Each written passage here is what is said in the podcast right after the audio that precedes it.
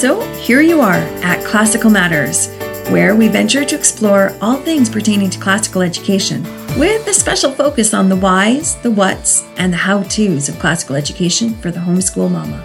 I'm Crystal Joy Campbell, your host. Thanks for being here today. So, recently, we've been talking about rhetoric. But you know, this rhetoric thing is hard, and some days are harder than others. Marcus Cato had pretty high ideals when he threw it out there that the rhetorician should not only be skilled in speech, but also a good person. Join me today as I try to unpack just how, in the art of rhetoric, virtue is required. And I have a few exciting announcements, so be sure to stick around till the end to get the latest scoop.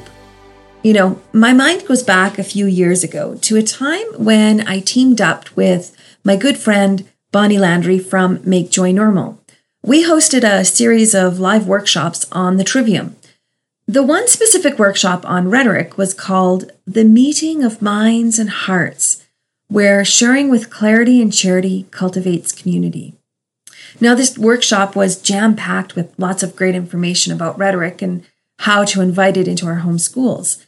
And today, I want to highlight something that was at the core of this workshop and that is love, specifically the outpouring of love.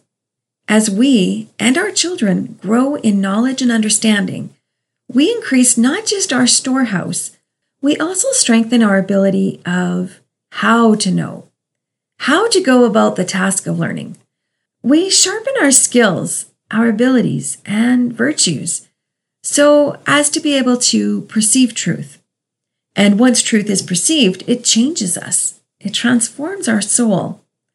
When truth enlightens our soul, it's almost impossible for us to contain. It's like it just wants to burst out from within.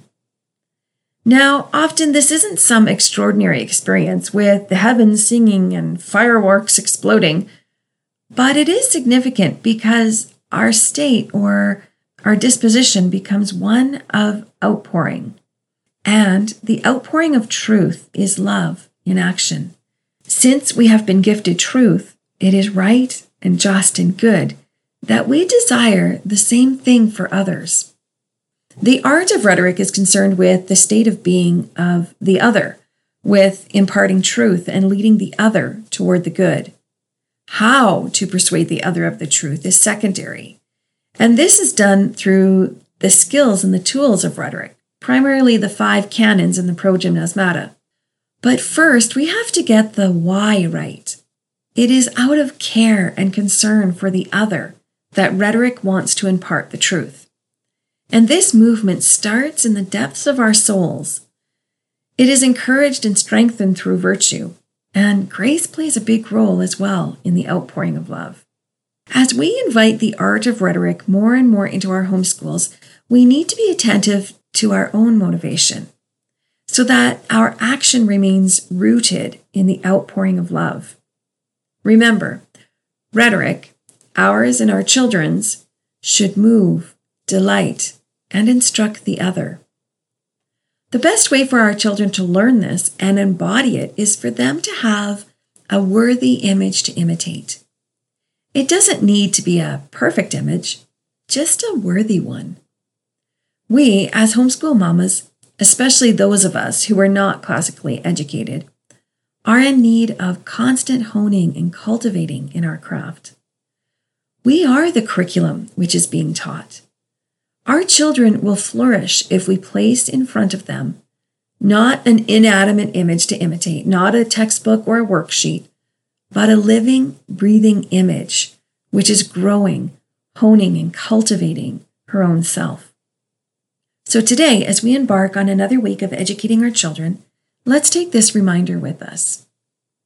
Let's pause momentarily to look deep into our children's eyes so that we can be reminded that really we are looking for a meeting of minds and hearts in love and truth.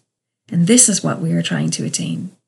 And we do that through the moving of their hearts, the delighting of their imaginations, and the instructing of their intellect. This week, with the art of rhetoric, be more of a worthy image to imitate. So when it's time to cultivate the skills and tools of rhetoric, there is fertile ground to plant in. I hope these short episodes of Classical Matters give you a springboard for the rest of your week to think, explore, contemplate, ponder, and discuss classical education. You know, I would love to hear from you because real transformation happens through dialogue, conversation, and community. Leave me a comment by following me on Facebook or reach out to me through my website. Both are linked in the show notes. Share this with a friend and follow the Classical Matters podcast and join the great conversation of classical education. And now, on to a few exciting announcements. You know, it's coming quick. Conference season is almost here. And this year, I have the privilege of speaking at the Canadian Online Homeschool Conference, as well as at the Western Canadian Catholic Homeschool Conference. Registration is now open for both of these. Information and links are in the show notes. Please note that the links may contain affiliate links. So if you use these links to buy something, I may earn a commission, which helps to keep a coffee in my hand as I bring you classical matters to your earbuds. Thanks in advance for your support. Next, remember that workshop series I mentioned at the beginning of this podcast? Well, Bonnie and I have had some requests to run it again.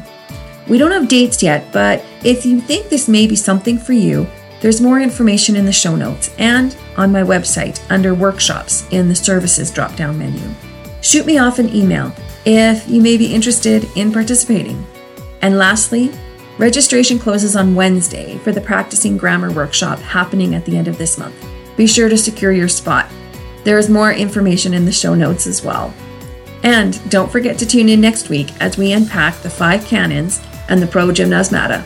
Blessings for your week.